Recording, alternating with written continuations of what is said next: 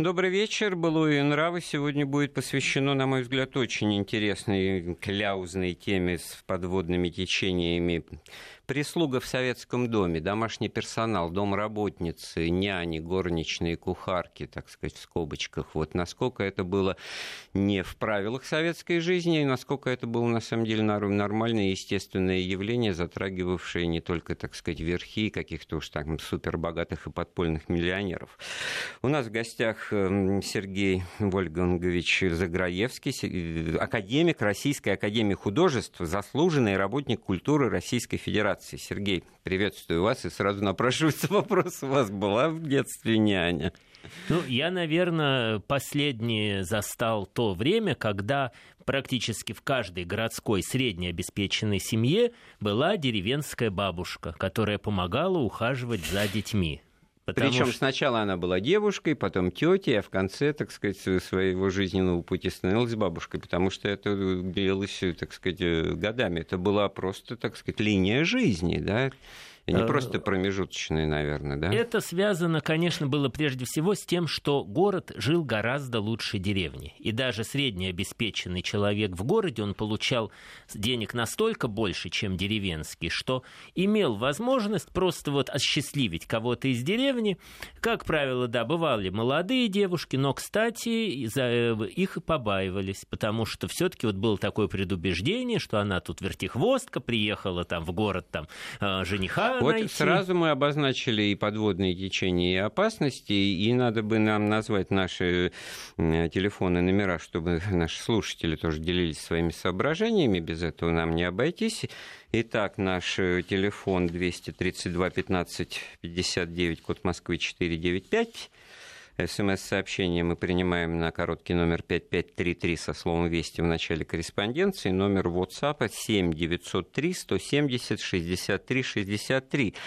Рассказывайте нам, от хорошей ли жизни, так сказать, или от нехорошей. Кстати говоря, в обе стороны и нанимают. И я вот сейчас просто подброшу, так сказать, дровишек, что вот сейчас э, явление достаточно распространено. Не потому няня в доме с ребенком, что, вот, так сказать, лишние деньги. Просто некому сидеть. Мама должна работать работать, мама должна за свою работу держаться, так сказать, и поэтому нужна няня. А вот в начале, так сказать, э, того пути, о котором мы говорим, советский, на заре советской власти в первые годы, мне кажется, просто по инерции стиль жизни, как бы люди, у которых всегда была прислуга, они не могли изменить. Но это вот, пожалуй, самое интересное, ведь советская власть, господ, там мир хижинам, война дворцам, нет у нас теперь господ и слуг, нет. И вдруг, что не возьми, вот даже то, что там булгаковский профессор Преображенский, две социал-прислужницы Дарья Петровна и Зиночка, да, так сказать, общее место, да. Возьмем фильм «Веселые ребята», там Любовь Орлова, главный персонаж, кого она играет? Домработницу она играет. Фаина Раневская уже после войны, да, вот в этой квартире Никитиной академика, дома, дома мучительница уже даже какая-то. Но это все, так сказать, абсолютно нормальные явления. Я сразу, чтобы меня в голословности не обвиняли, значит, вот по переписи 1939 года в СССР насчитывалось 534 812 домработниц. Это только зарегистрированных, имевших трудовую книжку и состоящих в профсоюзе домработниц. То есть вот единственный вклад советской власти, классовый, да, это заменили слово «прислуга» на домработница, работница. Ну, наверное, здесь, во-первых, давайте э, отметим эту цифру, которую вы привели. Действительно, 530 тысяч на 200-миллионную страну домработниц. А меньше, это, чем 200. Э, меньше, чем 200. Это много. Это много, и, возможно, это связано с двумя вещами. Во-первых, мы говорим все-таки о 30-х сейчас годах, когда э, ну, не было такого повального черного нала, как это было уже в последние годы советской власти, когда ну, доброботниц количество вряд ли снизилось, просто они не регистрировались не было выгодно, не было интересно, ну и просто даже вот отношение тех, кто приходил вот из каких-то там комбинатов бытовых услуг. Это уже там по, это... по поздние 60-е, поздние 70-е. Вот фирма я застал Заря, уже, там... вот фирма Заря, да, я застал это... это время, оно не было вот... Это, э, это если была бы программа, Сергей, у нас о советском сервисе, дешевом и сердитом, так сказать, э, там было все понятно. Деньги платишь приличные, а получаешь услугу по качеству что, так сказать, как и все остальное, значит, э, сами могли бы убраться, сами могли бы там занавески или окна помыть, да, а тут о социальном явлении. Человека в дом пускают не на день, на два, это завязываются человеческие отношения неизбежно, это целая такая социальная инфраструктура, которая повторяю, воспроизводится, несмотря на ну, фундаментальные преобразования в обществе, и все это воспроизводится. И когда мы говорим о 30-х годах особенно, то, наверное, вот э, источник поступления вот этой, по найму из села в город. Это сорванные с оси жизни в результате раскулачивания, коллективизации, голода того же люди. Я могу много примеров привести того, что почему не регистрировались. Да потому что это вот какое-то перемещенное лицо. Это мать, молодая женщина, у которой в деревне где-то или на поселении остались э, дети и семья, а она вынуждена, значит, какими-то всеми правдами и неправдами уехать в Москву или там снять угол где-то под Москвой и идти в услужение работать работать день и ночь и какие-то деньги пересылать вот туда, к себе домой. Ну вот мы с вами все время говорим вот это слова услужение, прислуга. Его избегали – и на моей памяти уже избегали, и уже избегали в 30-е годы, вот вы правильно сказали, не просто так появился этот термин «домработница», здесь очень любопытный вообще психологический феномен возник с этой профессией. С одной стороны, прислуга, как она была прислуга, как Чацкий говорил э, Фамусову, служить бы рад, прислуживаться тошно, то есть вот по сути, ну да, это все, ну это прислуга, но с другой стороны, это все-таки уже был другой совсем взгляд на людей, людей и на их труд. И с формальной точки зрения, ну и сейчас даже если посмотреть, ну, по большому счету разницы в, тем, в том, работает человек в офисе и у него начальник, или работает человек дома и у него хозяин, начальник тоже, тот же начальник. Ну, знаете, многое значит, самое. когда ну, лица наемного труда, по, по, так сказать, э, строго говоря, разница небольшая. Разница но небольшая. Психологически человек все-таки осознает, что он работает на каком-то, так сказать, предприятии, учреждении, в офисе, как вы говорите, и тот человек, который им командует, он тоже, что называется, под Богом ходит рано или поздно, если уже это не совсем очевидная частная лавочка. А и тут что... человек приходит в частную лавочку по определению. И что еще важно, в офисе человек надеется рано или поздно сделать карьеру и, возможно, занять место своего начальника.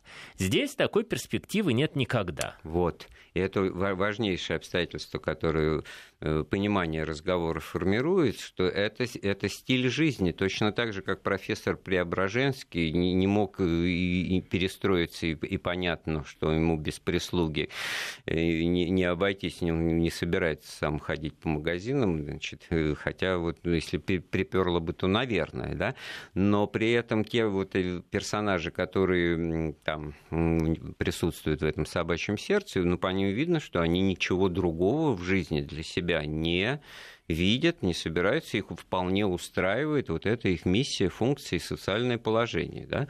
Ну, одна постарше, другая помладше. Ну, и как бы они же ведь живут э, в этой семикомнатной квартире. Они Но живут.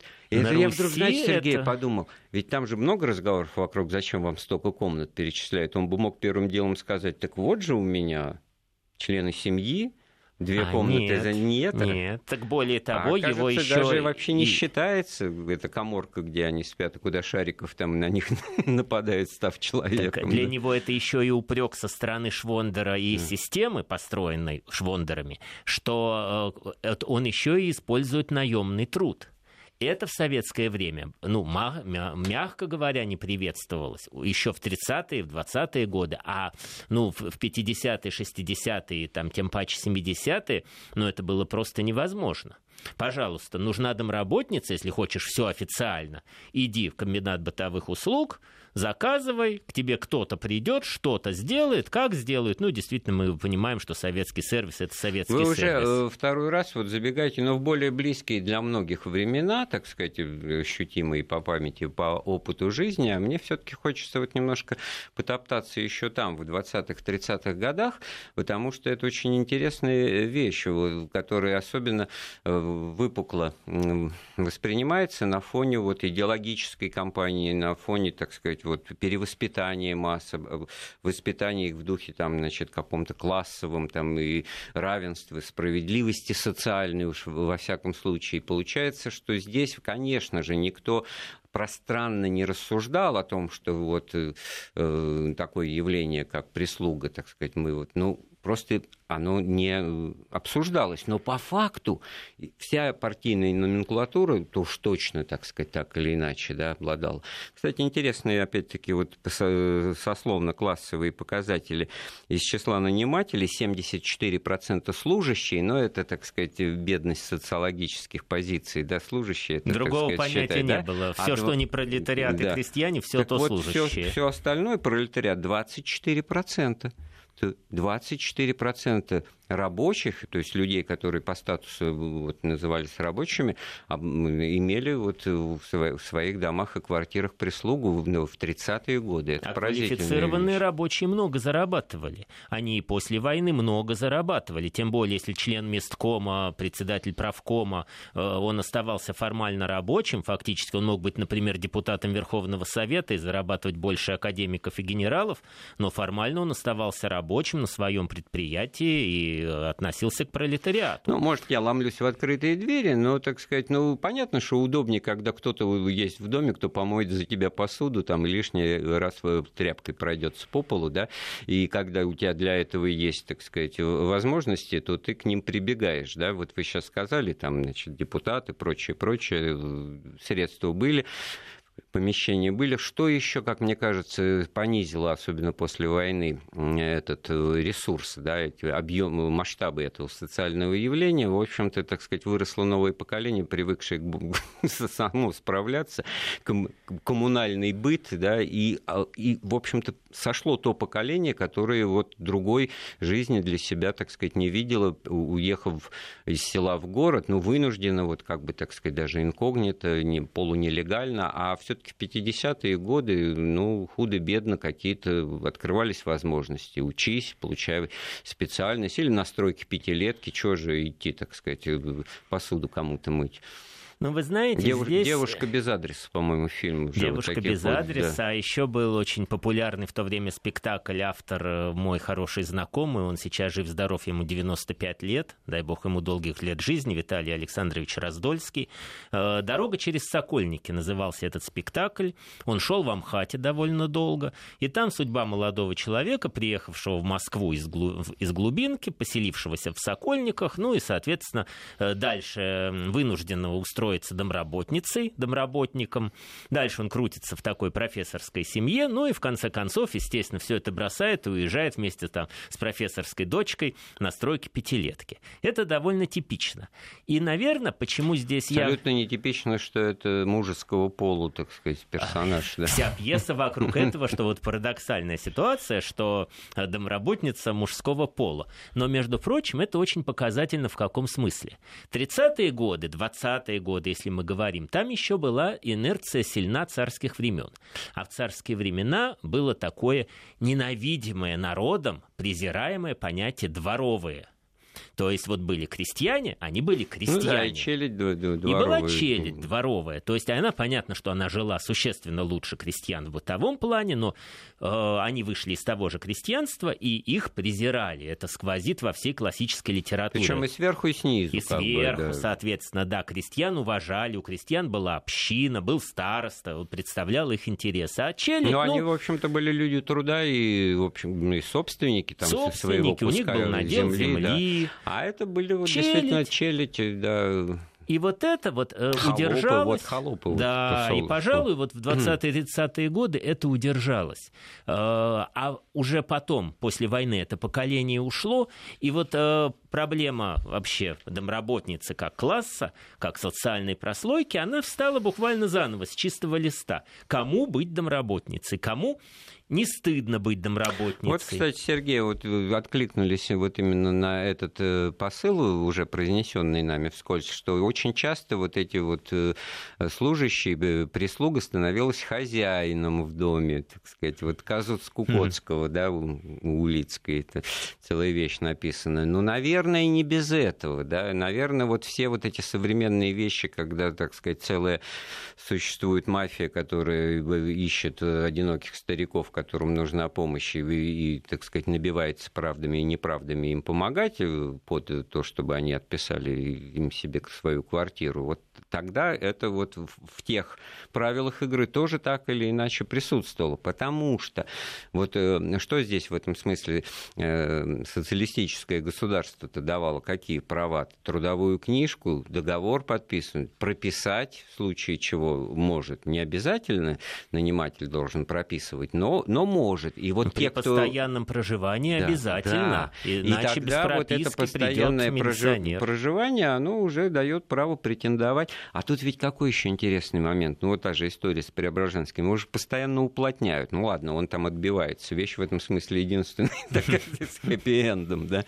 А на самом-то деле приходилось действительно кого-то фиктивно или неэффективно прописывать для того, чтобы сохранить эти свои несчастные 2, 3, 4 комнаты да, в Москве. И вот так вот и ту же прислугу тоже так прописывали, Это правда, договариваясь... Моя бабушка, с, э, моя бабушка с моим прадедушкой и прабабушкой. Они жили на Первой Мещанской в большой квартире. А у них была семья, ну, мой прапрадед был купцом второй гильдии, э, ну, коренные москвичи, жили всю жизнь вот на Первой Мещанской, и потом мой прадед уже был э, скромным служащим банка, но квартира еще была от прапрадеда, соответственно, большая, много комнат, и в ней родилась уже моя бабушка, соответственно. Э, и э, когда началась революция, они для того, чтобы их формально уплотнили, но фактически как-то ну, остаться более-менее жить, они поселили свою домработницу. Это вот очень типично. И у них взаимоотношения практически остались прежними. Домработница их уважала, она комплексом Шарикова не заболела, по рассказам бабушки судя.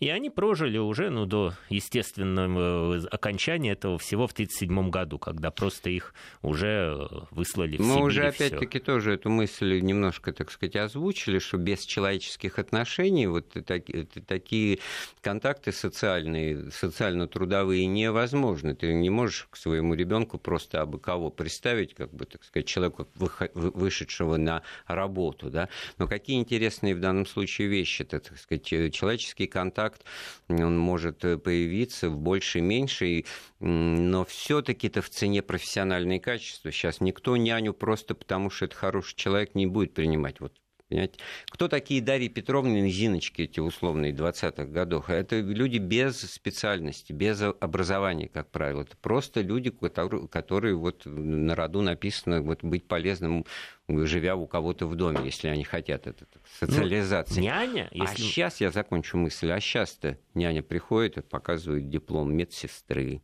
Или показывает, что у нее есть опыт работы в детском саду, что она воспитатель и прочее. А уж если она предъявляет какой-то сертификат со знанием иностранного языка, то это няня, значит, э, она может при этом и посуду мыть за милую душу, но это все в стоимость ее, так сказать, часа трудового укладывается. Это просто очень профессиональный и качественный работник. И тогда получается вот метаморфоза. А человеческие отношения могут не сложиться, просто наниматели говорят, ну вот ребенку мы видим с ней нормально, за ребенке она заботится от 8 до 8, так сказать, и все, дальше ничего. Это не есть та вот, э, то пространство жизни, которое мы рисуем, говоря вот о прислуге в доме, как вот полноценно в доме, годами. Да? Здесь, наверное, мы просто потеряли довольно большой слой терминологии. До революции все-таки была разница. А, гувернантка – это одно, экономка – это другое, кормилица это третье. Сейчас у нас кухарка практически... Четвертая. Кухарка это четвертое. А горничную а... называли? Горничные еще это пятое. И это были абсолютно разные люди. Разных социальных э, прослоек и а разных профессий. Дворецкий, да. И когда Ленин говорил, что кухарка должна э, э, быть способна управлять государством при коммунизме, он все-таки, ну, он имел в виду, что кухарка это абсолютно, он не хотел эту кухарку обидеть, он просто а показывал, а самое главное, главное, что он не хотел эту кухарку, как я сейчас вдруг подумал, лишить ее работы кухаркой. Хотел, Просто... хотел, Андрей. Это очень интересно. Если мы посмотрим на дома, которые строились после революции, вот эти дома коммуны крупные, mm-hmm. в них практически отсутствуют кухни. Вот. Люди не должны были сами готовить еду. Это была господствующая теория в 20-е годы. Люди должны были идти есть в Конечно. фабрику. Ну, вообще, это концепция Компанеллы, город солнца, значит, поработал, при, пришел в какое-то место, переночевал, там, значит, в свой, так сказать, сайт, условно говоря, все обобществлено, все как коммунально, фабрики кухни, вот фабрики сейчас кухни, вот по Москве, вот классические вот, филяк, фабрики там, кухни. На той же Верхней Красносельской, это что? Угу. Это вот просто не надо дома готовить, ходи с судочками, там, значит, э, все пролетариат.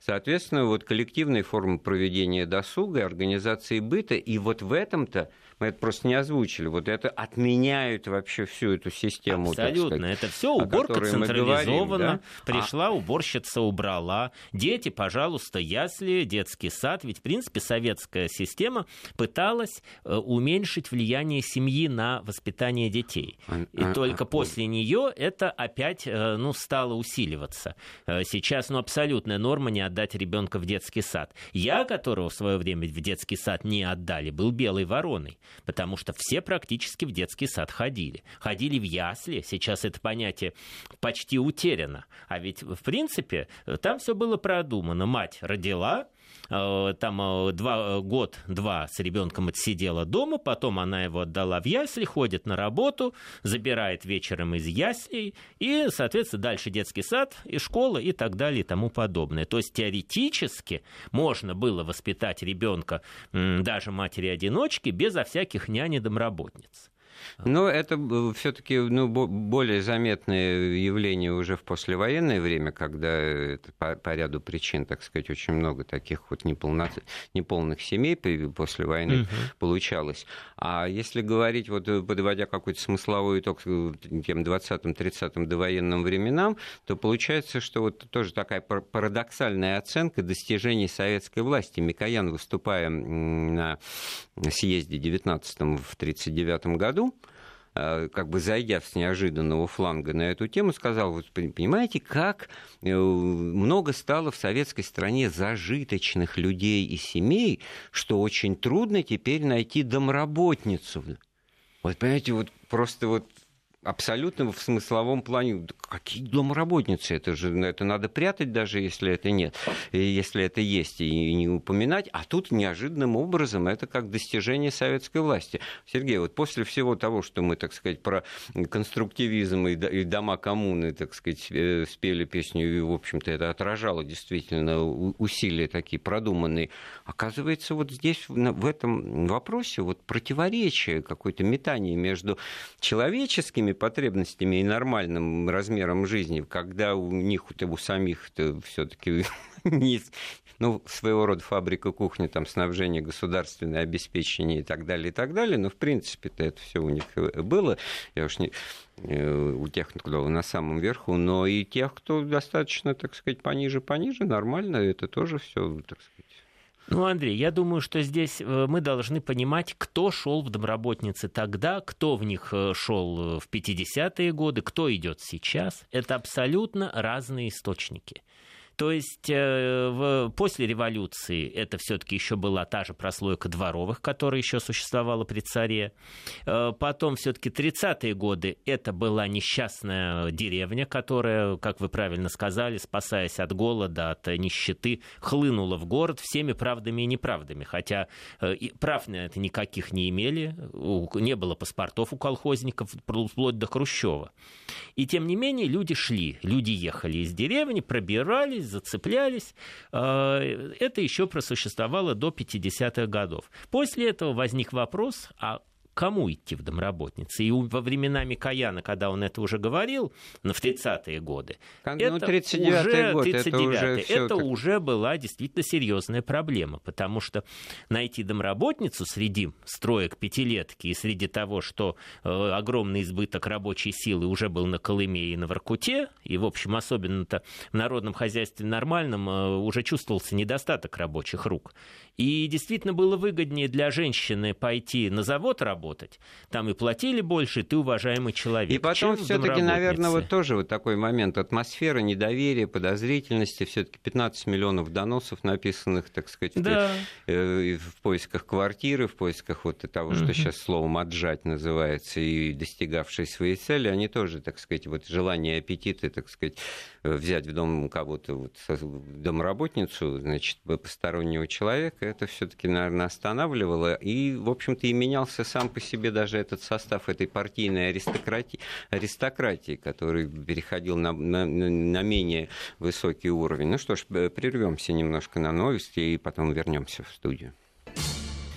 Продолжаем вместе с академиком Российской Академии Художеств Сергеем Заграевским обсуждать тему прислуга в Советском доме, проблему или тему, так сказать, вот эту социального такого явления домработницы и как это менялось э, не по сути, а по, так сказать, наполнению, что называется, по прочтению того, что как бы от природы по жизни возникает в этом потребность э, у кого-то, кто нуждается в помощи, и у тех, кто эту помощь готов оказать. Вот, кстати, нам пишут, да, моя бабушка тоже в город переехала, переселилась еще совсем молодой, нянчила детей сначала, насколько я знаю, да, Петрозаводск, Геннадий.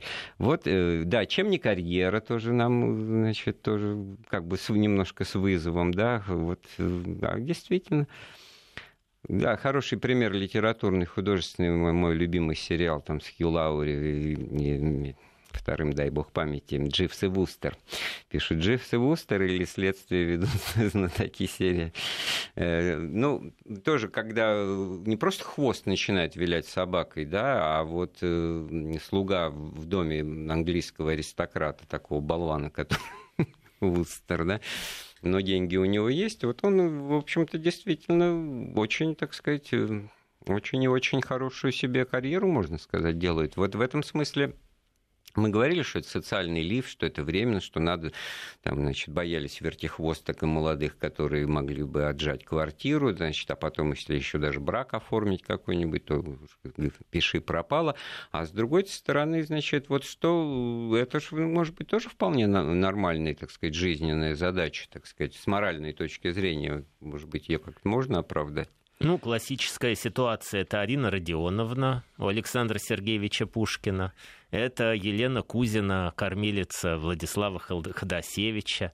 А, ну и в конце концов, я не знаю, все помнят «Вокруг света 80 дней». Это пробивной паспорту рядом с таким достаточно это, это еще расслабленным вот, лордом. Берримор и Баскервиль. Да. Значит, мы же веками жили в одном доме. Но это англичанство. Это вот на этом она сейчас держится, уверяю вас. Я в Англии жил, и я это знаю, так сказать, вот это вот, так сказать, у них это все проходит красной нитью, так сказать, миссис Бёрд, там, значит, в доме, где медвежонок Паддингтон. Э, из последних, кстати, вот политкорректные вещи, абсолютно, значит, к теме миграции, к теме беженцев, значит, вот появляется какой-то медвежонок из дремучего Перу, значит, его берут вот в дом, и, в общем-то, настолько все прозрачно. Но адаптировано для детей, но там в доме самый главный это вот дома Э, правительницы, это домработницы. Но я думаю, Бёрд. вы согласитесь, что все-таки и в Англии, в доброй, старой, классической Англии, это тоже уже немножечко, ну, скажем так, э, такой, ну, пережиток. Он сохранился, конечно, в несравненно большем масштабе, чем он сохранился у нас здесь или там в каких-то менее традиционных странах, как Германия, например, но все-таки это пережиток. Все-таки вот демократизация, которая прошла по всему миру в 50-е, 60-е годы, это не не единственный признак, э, признак демократизации. Вот это... вы знаете, вот, э, вот эта демократизация, вот, хороший термин. Понимаете, запросы стали ниже, так сказать, сами перебьемся. И, и когда вот эта жизнь 60-е, 70-е годы, в которых уже вот просто, ну, я по себе сужу, так сказать, да, по, по, по своему детству там, и школьным годам, уже как бы нянь-то в доме ни у кого. А у мамы моей была до 1937 года, пока дедушку не репрессировали, он работал всего-навсего начальником там, Сокольнического отделения милиции, ну, я иронизирую, да, я смотря эти ее детские фотографии, я вижу Ландо, я вижу дедушку молодого, бабушку ее маму, и какая-то молодая женщина с ребенком на руках, ребенок это мама, а говорит, кто эта женщина? Это моя няня. Вот 33-й год. Вот А в 53-м это уже все было в воспоминаниях. Да? Я думаю, и мы что... жили в, одно, в одной комнате, ну, деда репрессировали, но не расстреляли, он потом выпустили какую-то копейку с рубля в 38-м, когда Берия сменил Ежова. Вот. Квартиру а, подселили, значит, причем тех, кто донос писал, значит, остались они в одной комнате. И я до 12 лет, я, мы жили в 15-метровой комнате, мои родители, родители моей мамы, мамы и я в пятером в 15-метровой комнате, и только ходили, и мне вот рассказывали. Ходил к бабушке, которая мама папина, которые тоже мне рассказывали, что когда-то до революции это вот было, вам повезло, Сергей, значит, уплотнились сами остались. Он говорит, это раньше вот эти все пять комнат были наши, нам оставили только одну. Вот. Какие уж тут домработницы и какие уж тут э, няни и гувернантки. Да. Я думаю, что здесь э, объяснение достаточно банально. Э, финансовое положение. Вырос средний класс. Среднему классу, в общем, с одной стороны, он, конечно, класс средний, то есть вроде как не так уж ему и плохо с деньгами, но он деньги считает. И иметь э, няню, которой надо платить все-таки приличную зарплату, фактически содержать еще одного э, члена семьи, это ну, далеко не всем по карману. Даже, я бы сказал, мало кому по карману. Вот это вот усредненность. Усредненность. И спрос упал, да? И предложение тоже упало. И, предложение по своим причинам, да, потому что все-таки это не, не престижная работа, все-таки это в услужении, все-таки это что-то зависимость какая-то, это все тогда. А какие-то приличные деньги, все, ну, не заработаешь, да? А возможно, вот это и есть демократизация прошедшая, она во многих областях жизни прошла. Города, безумно укрупнились города. Ведь посмотрите, что такое была Москва, например, при Сталине, это была до окружной железной дороги. Да. На площади Гагарина была граница. Ну, Калужская, Калужская вот эти застава, вот башни, это были которые башни, сейчас которые миллионы людей, едущие из Новой Москвы, да, да. в центр это была видят. граница это была Москвы. Граница, да. А что такое сейчас Москва? Это во всем мире. Города очень сильно разрослись вот вырос вот этот средний класс. Ему было, конечно, не до прислуги, не до доброботниц.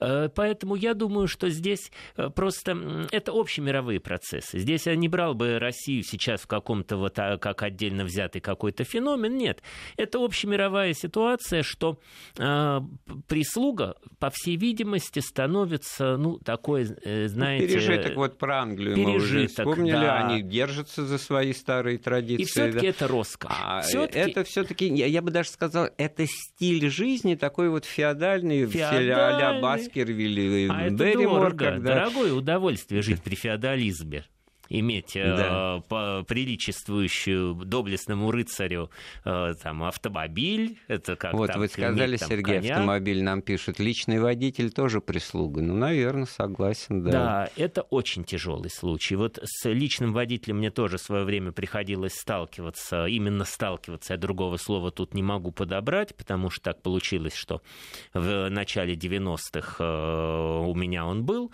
Это тяжело. Вот это очень тяжело, потому что все-таки домашняя домработница, она приходит, делает свое дело и уходит. Няня, она при ребенке, там тоже э, там как-то вот она не на э, она на ребенка завязана, а личный водитель это сложная ситуация.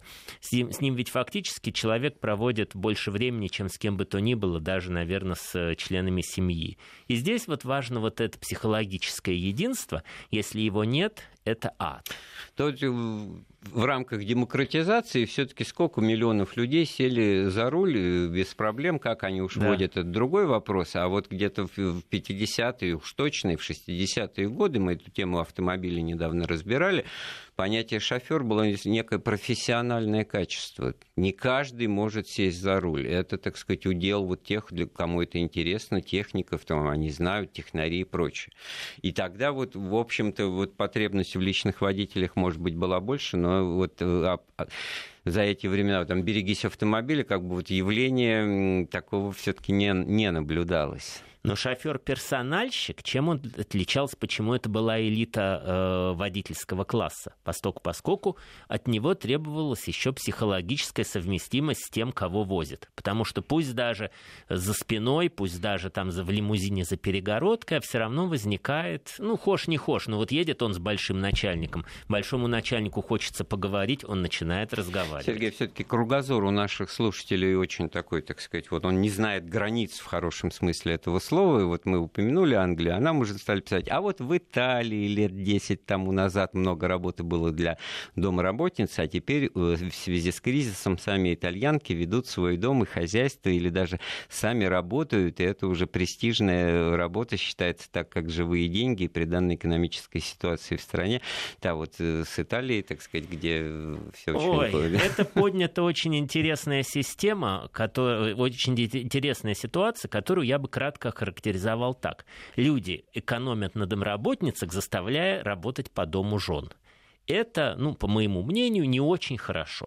Это жена не домработница. И э, да, вот и период эмансипации, когда, вот, когда все было хорошо, в мире не было никаких кризисов, э, жена могла работать, э, жена могла не работать, сидеть дома, э, тогда, да, вот домработница вроде была не нужна. Сейчас, хошь не хошь, женщины пошли работать, пошли зарабатывать, понадобятся опять домработницы. Вот это вот парадокс. Вот что... это вот, вот точно, мы вот забыли эту деталь, все-таки социальная политика послевоенная в хрущевские годы, когда год можно стало сидеть с ребенком, это тоже существенно повлияло. Очень да? существенно. Потом все-таки, значит, вот когда есть с кем сидеть на ответ на этот вопрос бабушка или детский сад, все-таки детский сад в советские времена, это было, так сказать, вещь, которую можно было и, и нужно требовать, выколачивать. Какой он там, это уже другой вопрос, да, насколько там ребенка заморозит и чем накормят. Но, в принципе, в детский сад тоже вот можно было устроить, ну, еще демографическая ситуация в 60-е годы это позволяло э, сделать. Мы, и... когда говорим о советской власти, мы очень часто ее стрижем под одну гребенку. Мы должны помнить, что в 30-е годы была одна советская власть, в 50-е другая, в 60-е третья, и, и в 80-е, кто помнит 80-е. И дальше 6 7 8 да, да, это абсолютно разные социальные модели вообще реализовывались. И э, та, отличается вот домашняя жизнь 30-х годов от домашней жизни 70-х, ну, абсолютно кардинально. Поэтому... Я слушаю вас, Сергей, сейчас пытаюсь э, прочесть. Вот э, Италия, ладно. Э, вы не были в Гонконге в воскресенье? Я не знаю, это вам ли вопрос или мне? Да, я... В воскресенье в Гонконге я не Филиппинские няни заполняют площади, общаются абсолютно доступно и повсеместно. Я, знаете, я в прошлое воскресенье был у себя на улице Косыгина на детской площадке, где тоже достаточно много филиппинских нянь, которые на приличном английском языке, которым я бы тоже вот как бы из вашего примера усатым няням мог бы работать, там стоп, sit, sit here, там, значит, come here, и, и все я понимаю, что они взяты ради того, чтобы еще ребенок овладевал английским, но английский у них никакой, поверьте, поверьте на слово, поверьте на мой русский. Очередная пауза в нашем разговоре, вернемся в студию после небольшого перерыва. Да, продолжаем с нашим гостем Сергеем Заграевским обсуждать э, тему такую социальную прислуга и домашний персонал в Советском Союзе. Почему, так сказать, э, была такая потребность, кто на эту потребность откликался, как это все менялось. Наш телефон 232 15 59, код Москвы 495. СМС-сообщение принимаем на номер 5533 со словом «Вести». WhatsApp 7 903 170 63 63. Самая активная, так сказать, коммуникация. Э, тут вот и про Гонконг нам рассказывают, и про Италию. И вот кто-то явно пишет, как бы вот в этой проблеме, находясь на той стороне баррикады. Сейчас новые, в кавычках, хозяева с достаточно недостаткам выше среднего по чванству, снобизму и заносчивости, да, хотя ладно, будем считать, что это слово заносчивость, могут дать фору иным прошлым барам, а проводитель это особая песня.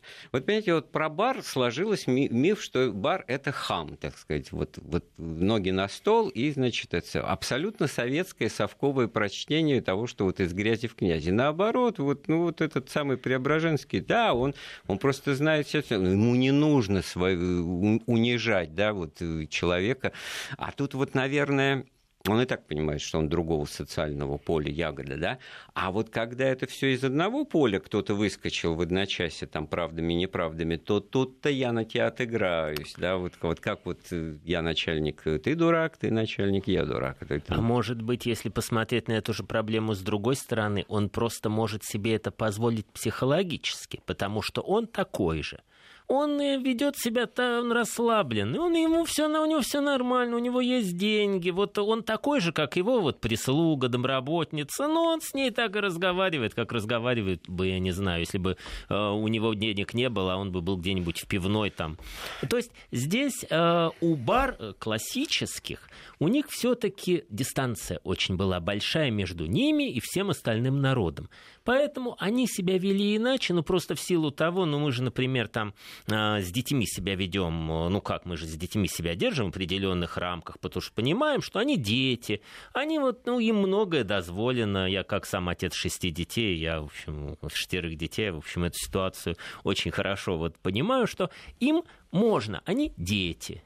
Здесь ситуация Сергей, а я другая. начинал с того, что у вас спрашивал, была ли у вас няня, когда вы были маленьким, а у ваших шестерых детей есть няня? Нет, матери сами справляются. Вот, и я должен сказать, что э, это опять же зависит от чего. Готовы тратить деньги или проще, проще я с бабушкой? Я вот не соглашусь, потому что бывают ситуации, когда денег тратить-то как раз не готовы, но приходится, потому что по-другому не получается. Нет где бабушек. Же нет бабушек, нет, ну какие-то деньги, так сказать, вот просто не тратили бы, если было бы возможно. А какой-то детский сад теперь, в котором уже, так сказать, не попросишь, если у ребенка особенности, так сказать, пищеварения, чтобы ему что-то приготовили вот из того, что ему можно есть. У нас централизованные поставки, мы только разогреваем, получается, сад становится вещью, в общем-то, недоступной тоже.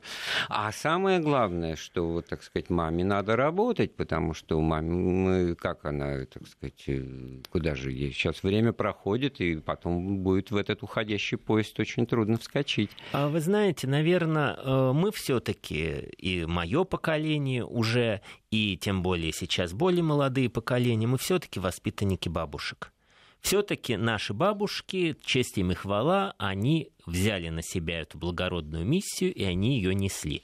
Меня няня воспитывала где-то до двух лет, ну просто буквально там потому, что э, бабушка еще работала, и ей было ну, тяжело. Она свою зарплату тратила на няню. А потом э, она ушла на пенсию и, естественно, сама стала уже сама вот, стала со мной. Кстати, вот вы про Арину Родионовну сказали, упомянули как пример, немножко не пояснив, э, в чем э, характерность этого примера, потому что сколько я помню, так сказать, будучи по, по совместительству тоже пушкинистом, значит, что ей родители Пушкина купили дом тоже где-то в районе Мещанской, когда в Москве. То есть она уже так была вольно отпущена, и когда у нее была была своя семья, и муж пьяница, к сожалению, и взрослая дочь, которая пошла социально по ее стопам, тоже няней, так сказать, прислугой, это уже некая профессионализация, потому что ей уже где было и жить, но э, и, а дочке Арины Родионовны, она, значит, тоже вот была няней в господских домах, в барских, так, да, условно говоря, помещичьих и так далее, но это уже были не просто крепостные, которых вот свистнули со двора и сказали, вот, пожалуйста, теперь мы тебя облагодетельствуем, или там будешь вот э, нашего ребенка воспитывать.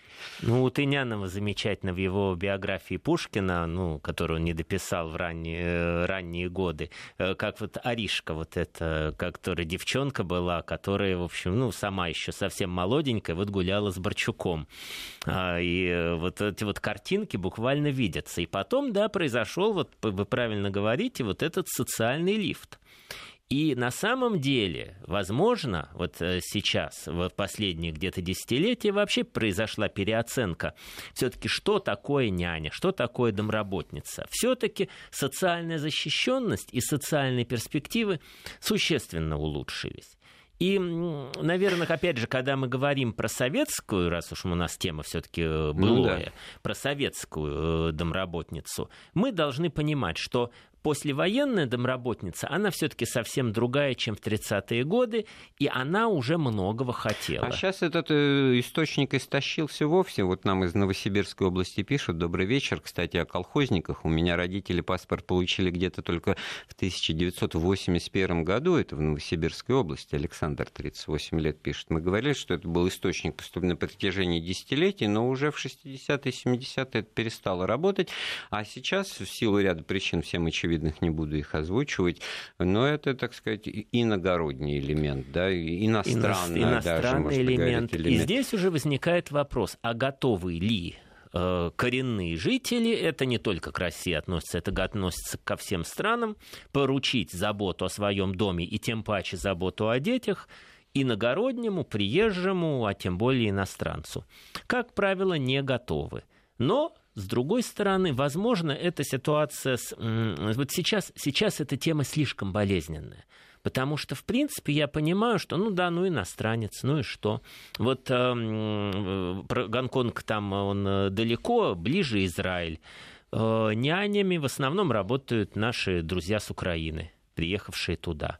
Э, из России гораздо меньше. Вот Украина. 90, ну, я не знаю, там... Вот нам тоже пишут по WhatsApp, украинки еще пять лет назад пачками уезжали в ту же Италию работать домработницами. В Италии, в Украины очень много. И это вопрос, итальянцы готовы к тому, чтобы за их детьми ухаживали украинки или нет? А почему бы и нет с другой стороны? Почему мы сейчас не готовы, чтобы за нашими детьми ухаживали таджички, например? Я вот сейчас у меня на даче сосед, э, он очень редко приезжает, у него живет сторож с семьей, э, узбек. Ну, это замечательная семья. У него дети, это изумительные люди. И я бы вот такой женщине, как жена вот этого э, товарища, ну, я бы да, доверил своих детей абсолютно Немножко без не проблем. к месту, но это старая антисемитская шутка, бьют не по, не по паспорту, а по... Что национальность? Это же можно Ничто. сколько угодно, это просто повод для того, чтобы поругаться. Повод, да? чтобы а поругаться, вот главное да. при этом, значит, да. чтобы человек был хороший. И тогда вот ну, тысячу раз можно говорить. Вот, Совершенно вот верно. Весь этот национализм, к сожалению, который выливается в такие фразы, вот я просто процитирую у меня есть вот тоже сосед по даче, говорит один человек, очень хороший. Он хотя и армянин, но очень хороший человек. Угу. Ну, ну что, ну приехали, значит, вот да. все. Это класс... Слышал бы он в обратном. Он хотя и русский, но, в общем-то, как-то не каждый день пьяный, да, вот это вот тоже удивительная вещь. Вот но, в ответ, с другой стороны, ответочка такая, никуда да? от этого не деться. И, по всей видимости, мы к этому придем, к тому, что э, все равно есть спрос а есть спрос, будет и предложение. Если оно иссякло здесь, значит, будут у нас... Вот просто вот мы проследили в начало-начало, так сказать, окунувшись, что там не было вот этих вот национальных... Ну, были какие-то классовые, но классовые различия, вот смысл разговора, они, в общем-то, так сказать, абсолютно могут быть решены, купированы, как минимум, но вот в рамках отношений слуга и господин могут произрастать человеческие отношения, без которых, кстати говоря, все не будет работать. Нужен тебе такой такой слуга, который тебя ненавидит, и страшно, да, и наоборот, так сказать, что же я буду служить у того, кто меня презирает и каждую секунду мне указывает на мое место. А вот все вот эти навороты позднейшие, которые сейчас вот в национальную, так сказать, проблематику окунаются, ну, может быть, в ментально-культурную, вот вы сказали, трудно представить себе на рынке труда, действительно, так сказать, вот представители там среднеазиатских республик, они вот на этом рынке вот как-то труда не представлены, хотя вот да странно, почему. Очень странно. Да потому что что... Но давайте еще все-таки, если уж мы сейчас говорим о неких светлом будущем, то, конечно, что еще, возможно, э, стало определенным ударом по домработницам как социальной прослойки, это появление пылесосов, стиральных машин стало легче. Женщине стало гораздо легче справляться самой при наличии всей кухонно-бытовой техники.